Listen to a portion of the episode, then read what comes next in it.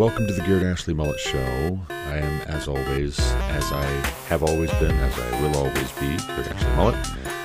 Today we're going to talk about how I just deleted my Facebook, or rather, I told Facebook that I want to delete my Facebook, and yes, I'm sure, yes, I'm really, really sure.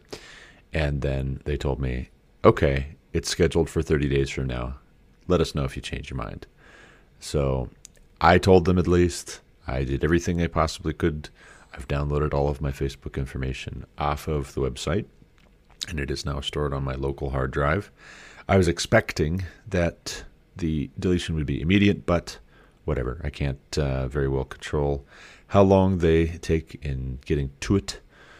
So I want to talk about having been a Facebook user since 2006. Facebook as a company was founded in February 2004 by Mark Zuckerberg and some friends and some people that he had hired. And I became a power user of Facebook over the past 14 years. I used it a lot, a lot, a lot. I created a Facebook page for my wife's business. I created a Facebook page for my business. I created a Facebook page for my writing endeavors, which I eventually ended up abandoning because I never posted to it. And I was posting everything to my personal page. And then we had a blog Facebook page for On the Rocks blog, and I was posting to that. So, over the course of 14 years, I used Facebook for business, I used it for the blogging, I used it to get into debates with a great, great many people, a lot of epic debates. So I want to talk about that. I want to talk about the roller coaster ride that Facebook has been and how I don't regret having been on Facebook for 14 years, but it is time. It is well past time that I was moving on, that I have left at this point is the right thing. That doesn't have to mean that it was a mistake to ever be there to begin with, but it would be a mistake moving forward if I were to remain, and so I will not. The reason I say that it was not a bad thing that I was on Facebook for 14 years is because, regardless of all of the uh, mocking, all of the scoffing, all of the insistence that I heard from many, many people that Facebook is just not a place for substantive discussion. It's not a place for talking about things intelligently and trying to understand other people's perspectives, et cetera, et cetera, changing minds, et cetera, et cetera. Despite all of that talk, I always maintained that Facebook was what we made it. Facebook was, if we wanted it to be, a superficial place where you share pictures of your kids and wish each other happy birthday, and that's about it. If that's what we wanted Facebook to be, then by golly, that's what Facebook was going to be. And if we wanted Facebook to be a place where we plumbed the depths of our understanding, of one another's understanding, of the theological, philosophical, moral, social, political mysteries, then that's what Facebook would be. If we wanted it to be a place where we talk about things in depth and seek to understand them, then that was what it was going to be. And if we didn't, then of course it was never going to be that. So anybody saying, well, Facebook is not for that, what they were really communicating to me was that they didn't want Facebook to be that, or that they knew a lot of very strong willed people that didn't want Facebook to be that. I never accepted that because if this is a test of wills, if this is a question of who's got the stronger personality or is more stubborn or more steadfast or whatever, uh, let's go, right? I will fight you. Let's go. And if you're going to be stubborn and you're going to say, no, Facebook isn't for that, I'm just going to say, Facebook is for that because that's what I want Facebook to be for. And then at a certain point, you'll get tired and I'll get tired and we'll both go to our separate corners and you'll go about behaving as though Facebook is not for that. And I'll carry on behaving as though Facebook is for that. And in the process, Facebook will be for that when I'm around. And so that's what I did. That's what I did for 14 years. I made friends. I made enemies. I, I think of the Winston Churchill quote where he says something to the effect that if you have enemies, that's good because it shows that you've stood for something in your life.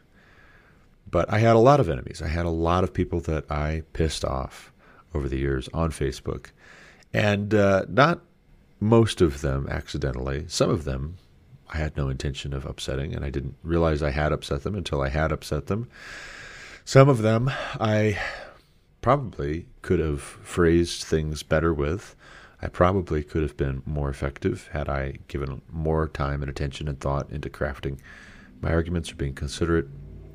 But the majority of them, the majority of the people that I offended and upset, were snowflakes, and they were self indulgent, and they were self absorbed and egotists. And unfortunately, the conclusion I've come to more and more over 14 years is that Facebook wants people to be that way, or at least is okay with accepting that collateral damage. Creating echo chambers where nobody ever disagrees substantively because the algorithm keeps you seeing things that you already agree with. That algorithm is designed to reinforce leftist ideas. And if you have conservative ideas that are anti progressive agenda, then their algorithm is going to show you that you're wrong over and over and over again until you finally just give up, shut up, and go away. And for a long, long time, I, I knew this about the algorithm. I knew that that was a thing. I knew that that was a feature. I knew that Facebook was censoring and it was curating the news in a progressive, uh, biased way. I, I knew that they were putting their finger on the scales to a great extent. And I knew that there was a ceiling on how much influence, how much reach I could have on that platform.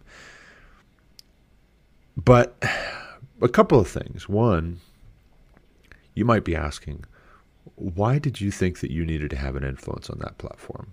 Why did you think that you needed to have a reach? Why did you think that people needed to see and hear what you think? We're rather self important, aren't we? We're rather self indulgent, aren't we? And my explanation, my answer to that question, after literally over a dozen years of soul searching and of having people message me to say they were unfriending me or having people just mysteriously drop off my friends list after a discussion back and forth.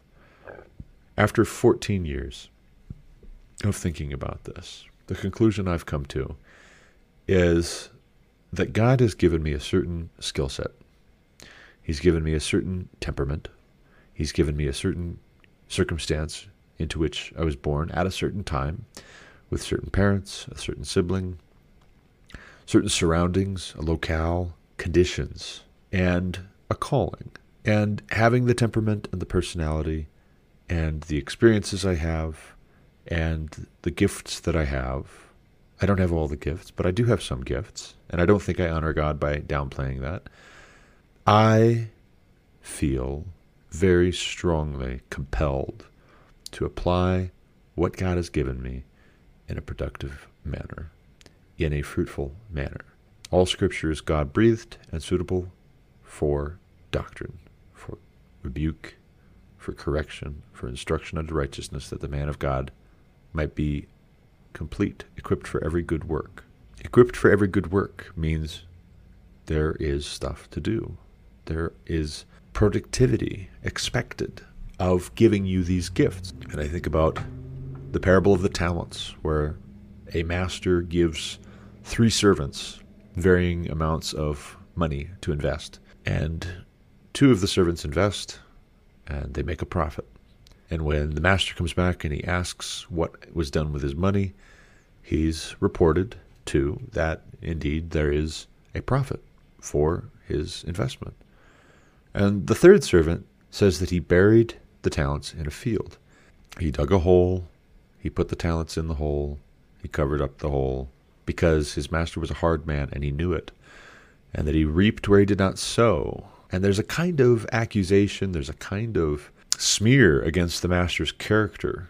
He was afraid to waste the money, or he didn't think that the master had any right to expect his money to be invested and for him to enjoy a return on his investment.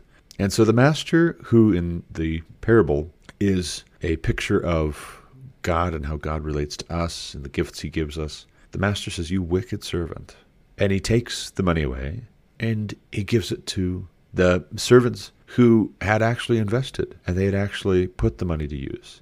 And so you have in this parable this idea that we should be putting our talents to use. And as I look at my talents, I have a way with words. I have an ability to articulate complex, complicated things, and I have a tendency to think about complex, complicated things. And so the question then becomes can I do this in a way that glorifies God, in a way that honors God? Can I apply these tendencies, this gifting, this ability, can I apply it in my life in a way that benefits other people, in a way that glorifies God, in a way that honors God? And so for 14 years on Facebook, that's what I did. People would be having some discussion about theology or philosophy or politics or society or work or entertainment or culture, whatever. And I would jump in.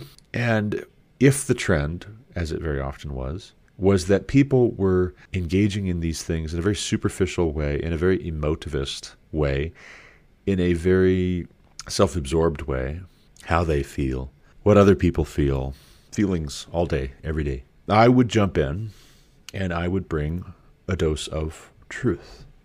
And when I say truth, what I mean is a systematic, rational approach to getting at the truth and to asking what is the truth here. Not just how do we feel, but what is true. And can we puzzle that out? Can we deduce something about what the truth is from the facts as we know them?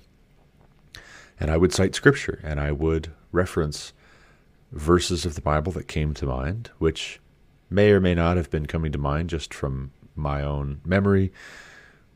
A little bit of uh, underdigested potato or roast beef, or possibly it was the Holy Spirit causing me to remember those passages of Scripture, calling to memory God's Word because it was relevant to this situation.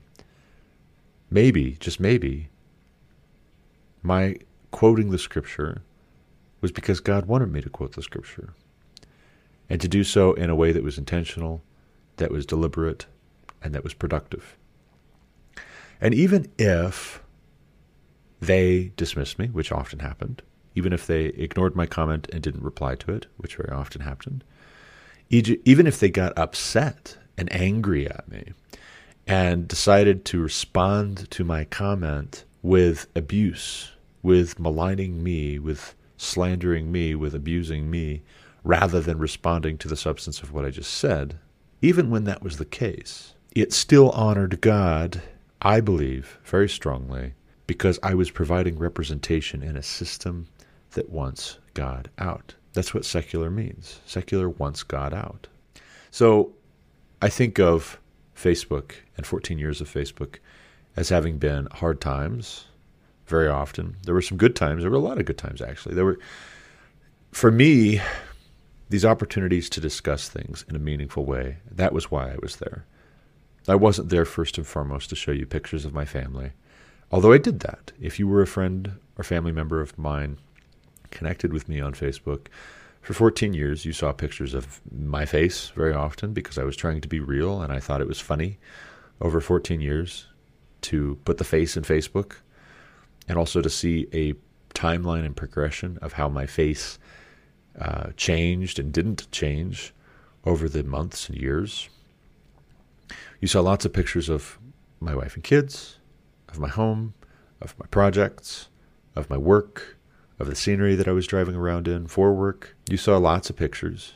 And yet, quite honestly, I approached even posting pictures to my Facebook from the standpoint of how can I humanize me for these people so that when, not if, when we get into a discussion about politics, about theology, about philosophy, about culture, about family dynamics, you name it, when we get into a discussion about these things and they get upset, they will think of me as a human being just like them instead of just some collection of words that they're angry at.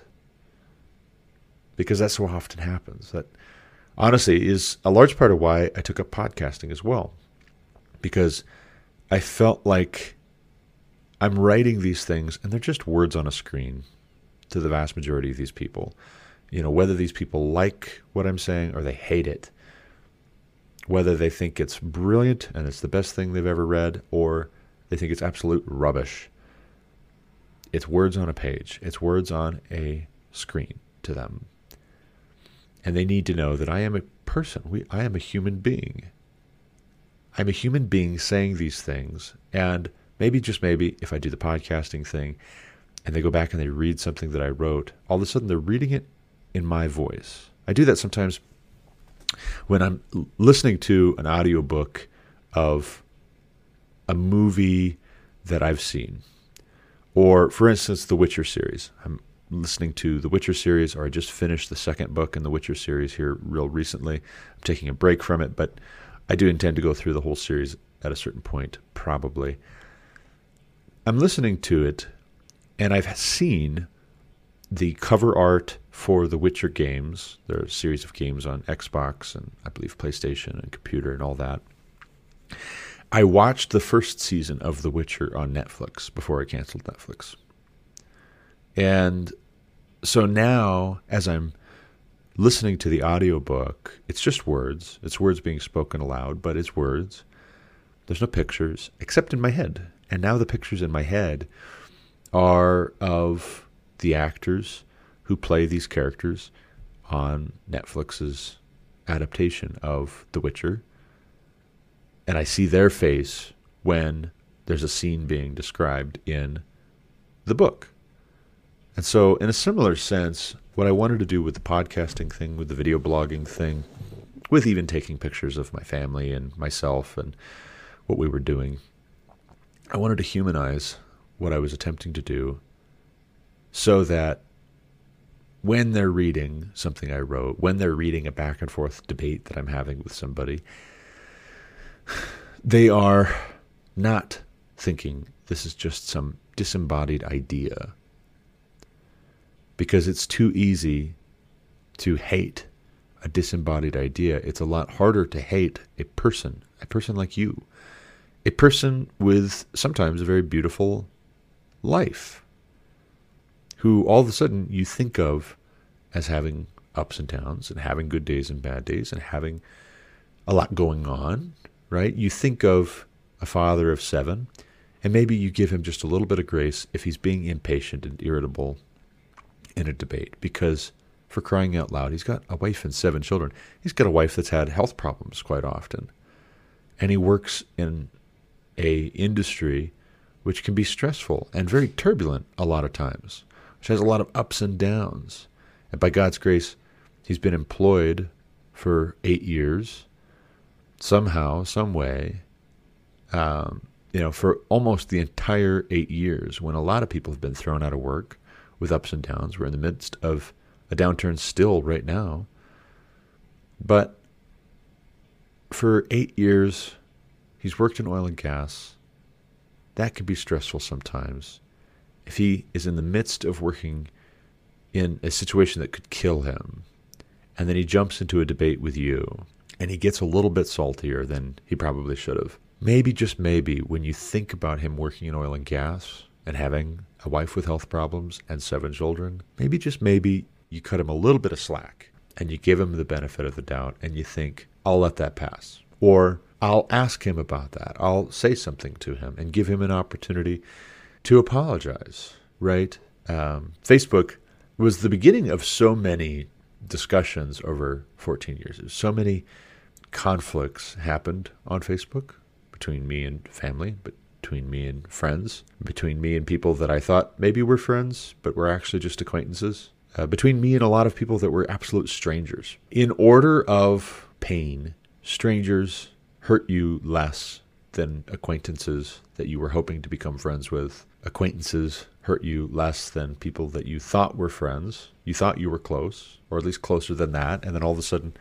you find out just how easy it is for them to dismiss you and throw you out of their lives. And then friends don't hurt you quite the same way or quite as badly as family.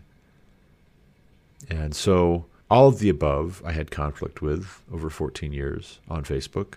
And each one of those conflicts hurt to some extent. It disrupted my life, my real life, quote unquote, to some extent. And yet, I'm always puzzled by this sentiment that Facebook social media is not real life, or as though it's the opposite of real life. Maybe that's more what I mean. Facebook is not something other than real life. It is, you're not dreaming. You are on Facebook if you're on Facebook. And so it is real life. It is a part of real life. And it affects real life. And real life affects it.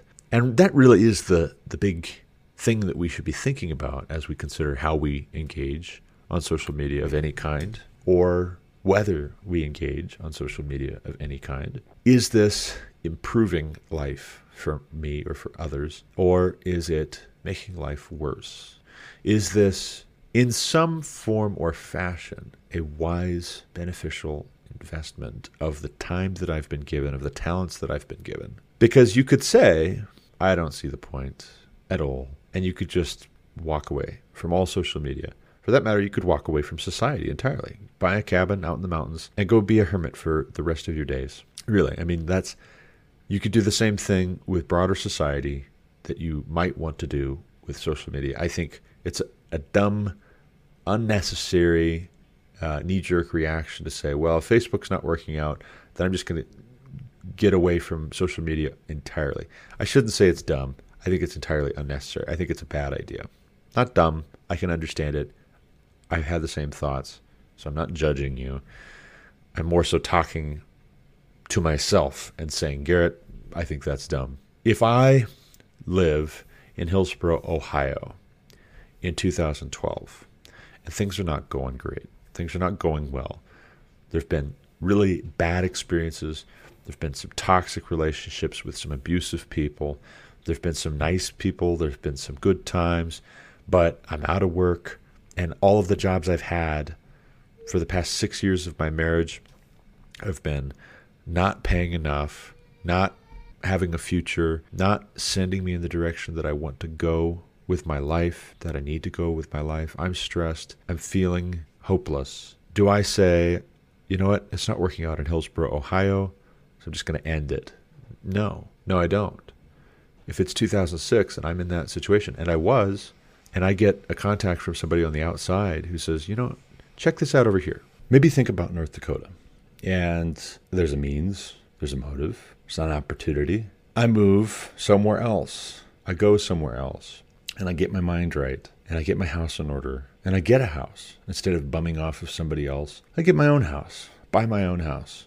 I get a high paying job that pays three, four, five times the most I've ever made in my life and I get new friends. Not that I am done with all of my old friends, because some of those people I'm still connected with to this day. But I move on and I invest myself somewhere where there's going to be a higher return on investment. And so that's what I did in real life in 2012, 2006 to 2012, the first six years of my wife's and my marriage, five and a half years, if you will. It did not go especially well for us in any physical, financial sense. We had four beautiful children, four beautiful sons, handsome sons, but our health was bad, our finances were terrible, our social life was highly depressing. We had a lot of unhealthy, dysfunctional relationships with family in the area, and it was a absolute godsend to get out of there, to move to Montana, where I'm originally from, to get a job in oil and gas, to stop working in a factory, to stop working in an office, to stop desperately taking any job that I possibly could get, even if I hated it, even if it was miserable, just so I could provide for my family and not really, not actually quite get there. You know, I went from struggling and still not getting it and feeling defeated and feeling discouraged and feeling honestly hopeless and fatalistic. I went from that to, hey, they actually pay me to do this, right? Like I get paid to drive around in a brand new truck in the countryside and listen to the radio and listen to audiobooks all day. And nobody's breathing down my neck and micromanaging me and firing me if I show up late to work because there was a car accident on the way or my family is sick and the power's out at home and I need to take today off. I went into a completely 180 scenario you know, in the in Ohio, we're borrowing money from my dad and we're on government assistance and we can't afford rent. We're living in my dad's second house in Hillsboro and we're desperately poor. We were happy in a fashion. Despite that, we were thankful for what we did have, but we were desperately poor.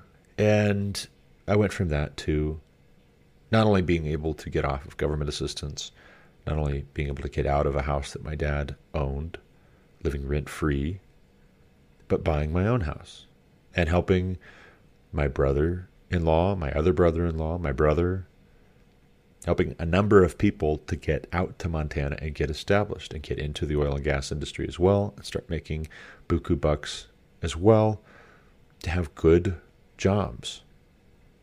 And boy, howdy, that was the most satisfying thing, or among the most satisfying things in my working life thus far. It was such an absolute breath of fresh air. I look at all of that and I think about social media in similar sense. The idea that there are other outlets that we could go to besides Facebook is to me appealing because I don't want to just give up on trying to influence the public discourse. I don't believe I should. I, I believe I will have a seared conscience. I will have a guilty conscience. I will feel bad about it, and rightly so. I will be dishonoring God. I will be failing to invest my talents. I'll, I'll be burying them in a field if I'm not engaging on social media in some form or fashion, if I'm not using this internet to the best of my abilities to try and honor God in spirit and in truth, taking every thought captive, making disciples, encouraging greater faithfulness, greater intentionality among Christians, sharing the gospel with people who are not Christians, who don't know what this is all about, who are desperately hopeless and dis- despairing. That, that's what I need to be doing. That's what I want to do. That's what I am doing. That's what I intend to continue on doing. For a very long time, I thought Facebook was the key to that. And maybe that's where I was supposed to be for a time, just like I was supposed to live in southern Ohio for a time.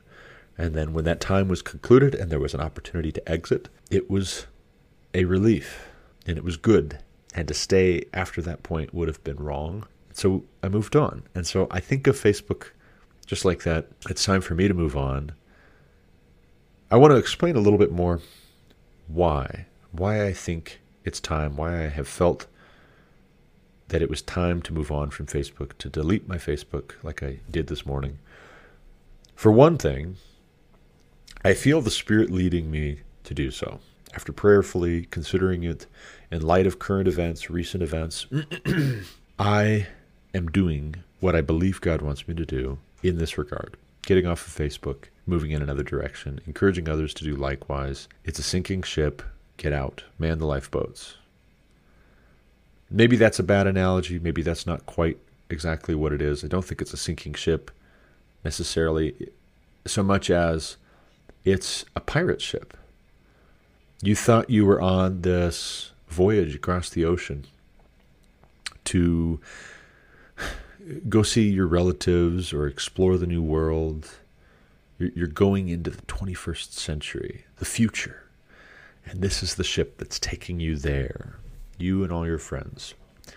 And what it really is, is the island, the funhouse in Pinocchio, where Pinocchio is taken up with these bad kids to this very fine amusement park where they're going to just behave as if there are no rules and they're going to smoke and drink and play cards and curse and misbehave and fight and get into all kinds of trouble.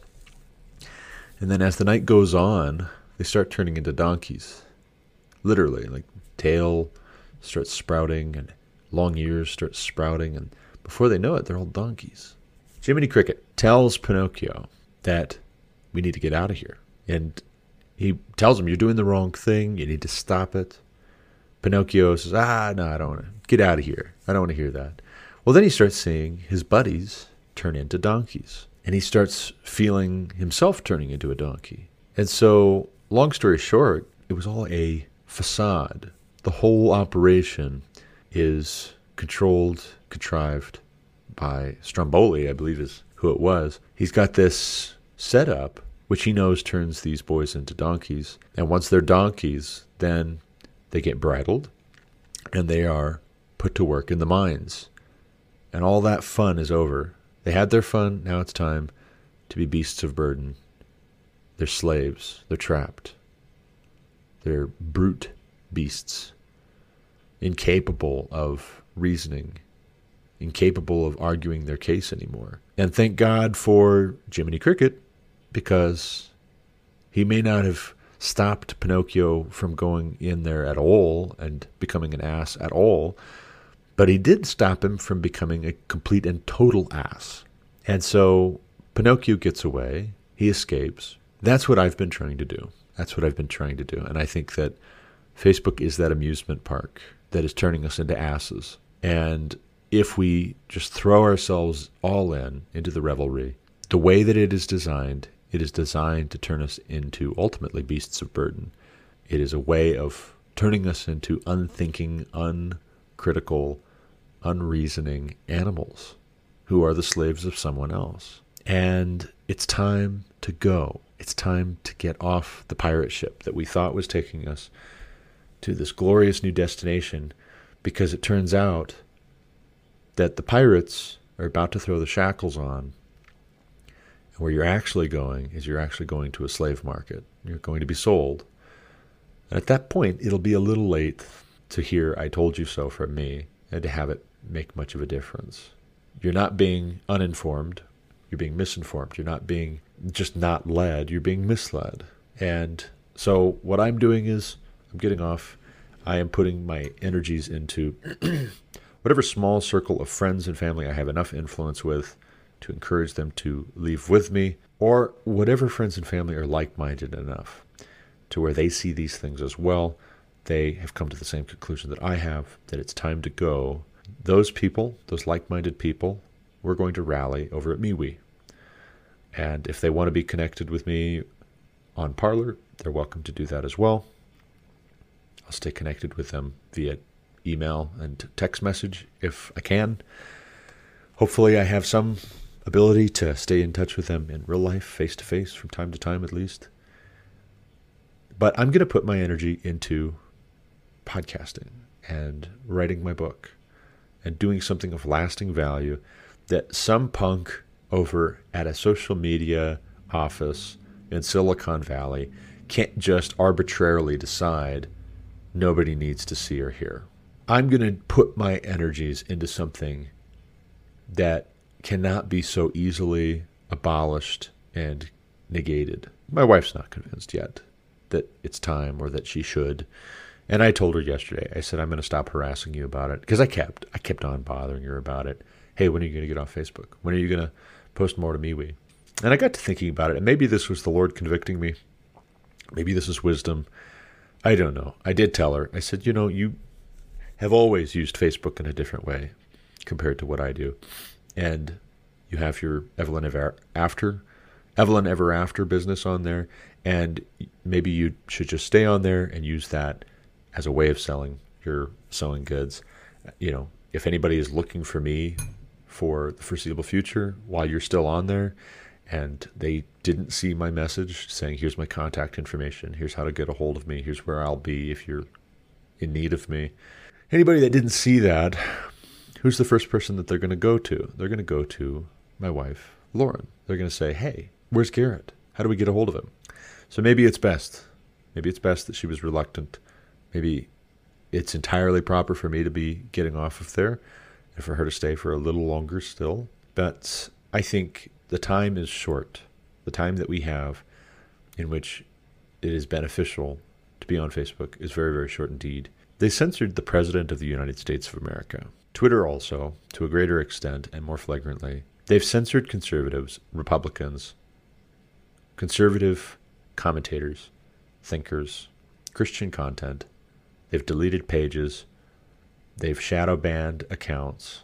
They've given suspensions for people doing anything that challenges the progressive narrative and agenda. Why that is uh, a bridge too far, why that is a no go, is that the progressive agenda is slavery ultimately.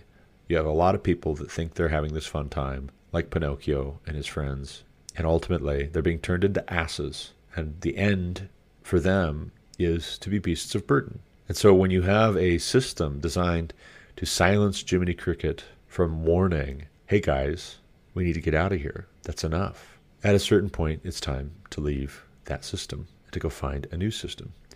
You think about the Declaration of Independence, the United States Constitution, the Bill of Rights.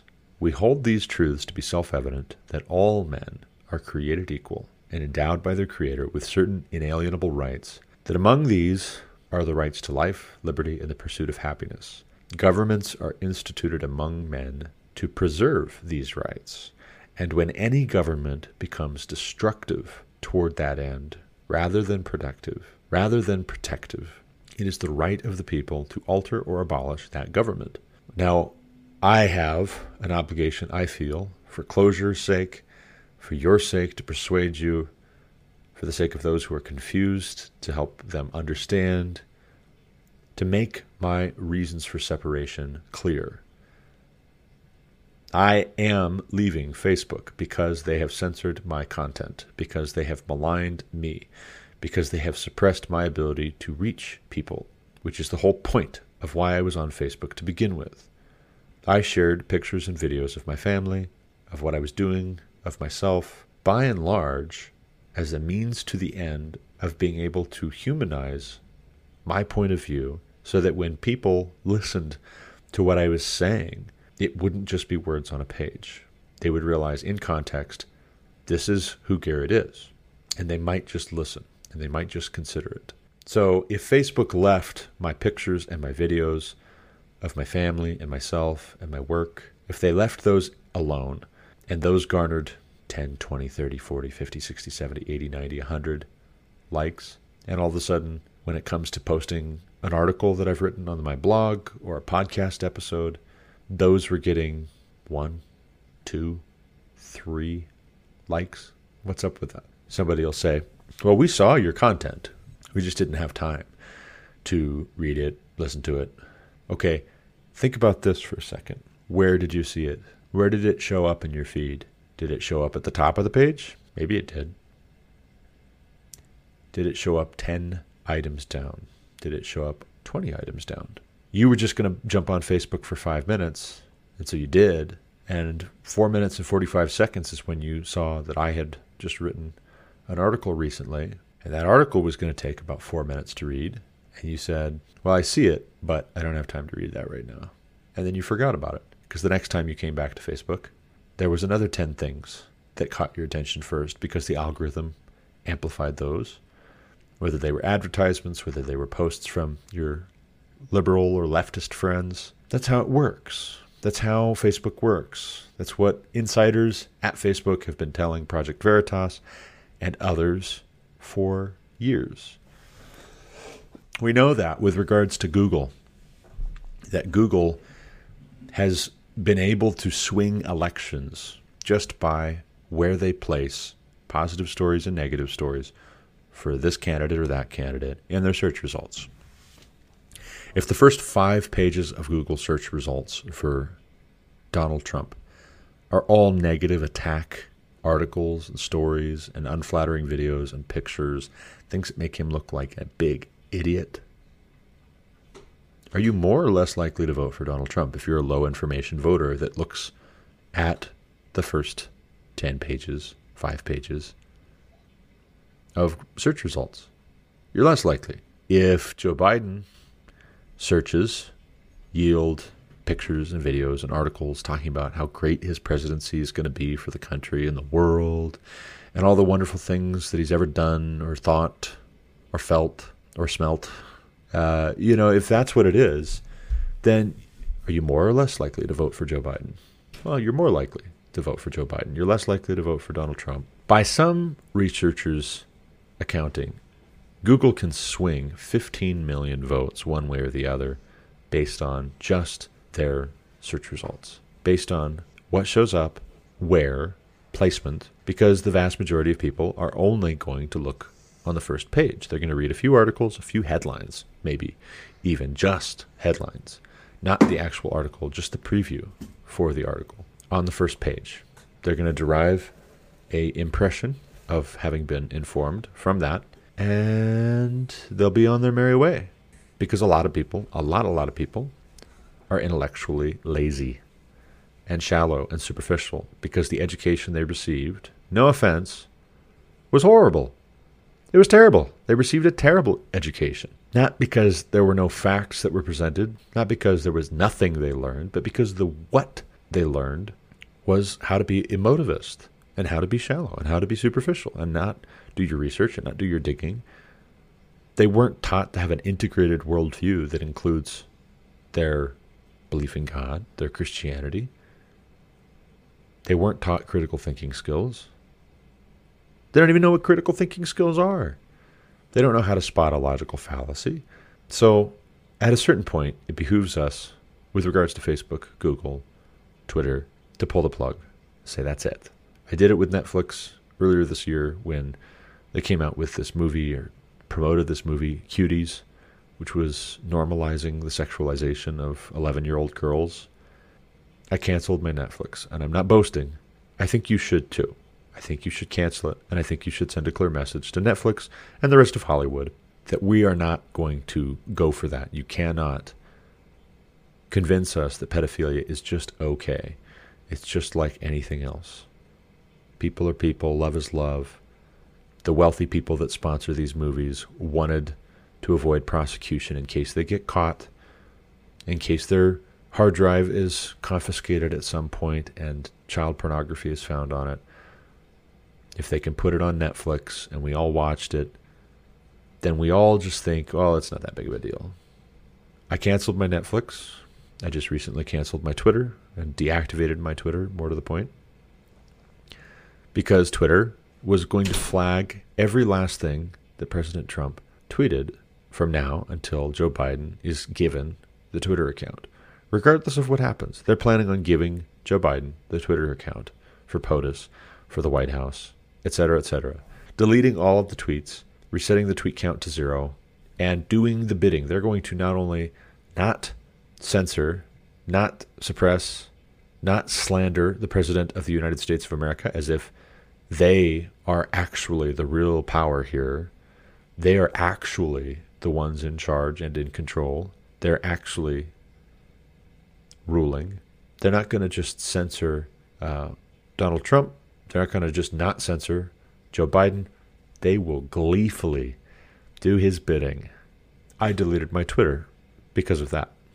Facebook puts little writers, little brainwashing, manipulative writers on everything I try and post about election fraud. There's evidence here, there's evidence here, there's evidence here, there's evidence here. They put writers saying basically there's no evidence of voter fraud on every last little thing that I post about voter fraud, about the election, about the litigation. Because I'm trying to encourage Republicans and conservatives and Christians to support this effort to investigate, to get to the bottom of it, to clean it up if there is indeed fraud, which I am almost certain there is. I could be wrong, but I'm almost certain there's massive, widespread, coordinated conspiracy to steal this election on the part of Democrats. And they don't care. They're capable of anything because they have means, motive, opportunity, and the character. So, goodbye, Facebook. Bye, Felicia. Goodbye, Facebook. So long, and thanks for all the fights. Thanks for all the frustration. On your own heads be it. I'm going to go over to MeWe. I'm going to recreate my social media presence there. I'm on Parler. I'm on MeWe. I've created a Rumble account. I'm going to move my videos over there. I've got an Anchor FM account. I'm going to do the podcasting thing. I'm working on a book. I'm going to do that. This is Why We Homeschool, is the name of my book, by the way. And This is Why We Homeschool is a book about why we homeschool. Go figure. Because there's a lot of people that really need to, just like I'm getting off of Facebook and just like I deleted my Netflix account, they need to get their kids out of public schools because their kids are being taught to be little Antifa members and little Black Lives Matter members. They're taught to be little socialists who think Alexandria Ocasio Cortez is really smart and wonderful and brave, who think that it's wonderful that Kamala Harris is going to potentially be the vice president of the United States of America because of the color of her skin, not because of the content of her character. I'm writing a book, and this is why we homeschool. Because we homeschool. I have seven kids. We're homeschooling them. I was homeschooled. My brother and I were homeschooled. I have a lot of first cousins that were homeschooled. We're going to a church with a lot of homeschoolers. I want to talk about how you can homeschool too. It's not that hard. It is hard. Don't get me wrong. It is hard. It's not that hard. It's not so hard that you can't do it. It's not so hard that you shouldn't try. It's not so hard that you should give up before you've even started. It is worth it. It is hard. But how much harder is it going to be if 10, 20, 30 years from now, your kid is a Marxist? Your kid didn't get a good education and doesn't know how to critically think and doesn't know how to defend ideas, doesn't know how to reason with people, doesn't know how to make decisions. How hard is that going to be? Now's the time to count that cost. So I would say, if at all possible, if at all feasible, get off Facebook. Join me. Join me over at MeWe. Join me over at Parler. If you're not in a position to be putting out content like this, help me. Help me to put content out like this. I could use your support. I really could. I've become very resistant to opposition when I think the opposition is not of God, when I think the opposition is comprised of people's selfish desire and unfaithfulness. But I could use your support. I don't want to give the wrong impression that I'm just this one man show that I go off and I just do my own thing and I don't need you. You know, people that might be supportive, what they conclude when you say, I don't need you, they conclude you don't need them and then they don't help. No, I could use your help. I could really use your help. You know, I've moved a lot in my life. We moved a lot growing up and then since becoming a father and a husband myself, we moved from Ohio to Montana back in 2012, as I said, moved into a rental house, and then about a year and a half later, we moved from a rental house into a house that we had bought in Sidney, Montana. And then last year, last September, we moved from our home in Sidney, Montana, down here to Greeley, Colorado. And it's a very common thing for me when I'm moving to not ask for help. And I don't like asking for help, and I don't like bothering people. And if there's any way possible that I can just do it all myself, I do. And especially as I get older and I'm not as spry and energetic as I used to be, and I'm far more busy and far more spread thin than I used to be. And I have far more stuff because I have far more people depending on me. Uh, it's increasingly impossible for me to do what I need to do as far as a move without help. So when I moved down here, thankfully, thank God, Paul Turek, pastor of Faith Alliance Church in Sidney, Montana, asked, Do you guys need help? Do you need help packing? Do you need help cleaning? Do you need help loading the truck? And thankfully, my pride didn't get the better of me. And I said, Yes. Yes, that would be great. That would be wonderful. Thank you so much. And the whole men's small group came over and helped us get all of the heavy stuff, all of the big furniture items that were going to take two people to lift and carry into the truck and loaded up and secured. And several women from the church, including the pastor's wife, they came and they helped clean. They helped my wife clean when she had just had a knee surgery not all that terribly long before. And when we got down here, I hired a couple of movers, and my dad came down, and my brother came over, my sister in law came over, and we got everything unloaded. We got everything brought into the house, put where it needed to go. And the point is, I couldn't have done that all by myself. I can't do this all by myself either. Your encouragement, if you have encouraged this, is much appreciated, and I thank you. I am doing what I believe I ought to be doing. It doesn't mean I'm going to do it perfectly. So if you can see ways that I could do it better, let me know because I want to be faithful and effective and not just making moves for the sake of making moves. I don't want to have unproductive activity. I want it to be productive activity. If what I'm doing is working and if it's helping, if it's helping you or people that you know, let me know. I could use that encouragement. If you have ideas for things that I could be talking about here that would be especially relevant topics, questions, issues, let me know. I want to be as helpful as I possibly can be to you in this medium. If you haven't yet, hit subscribe. Subscribe to the podcast. Share it with people that could benefit from it. If what I'm saying is true, if it's not true, then call me on it. Let me know how it's not true. If it is true and it is helpful, then share it with people. And if you're afraid to share it with people because they might think ill of you or that might be embarrassing, then maybe, just maybe, you need to keep listening because I'm trying to inject some courage into you. And we need to have courage and we need to count the cost of not speaking up now.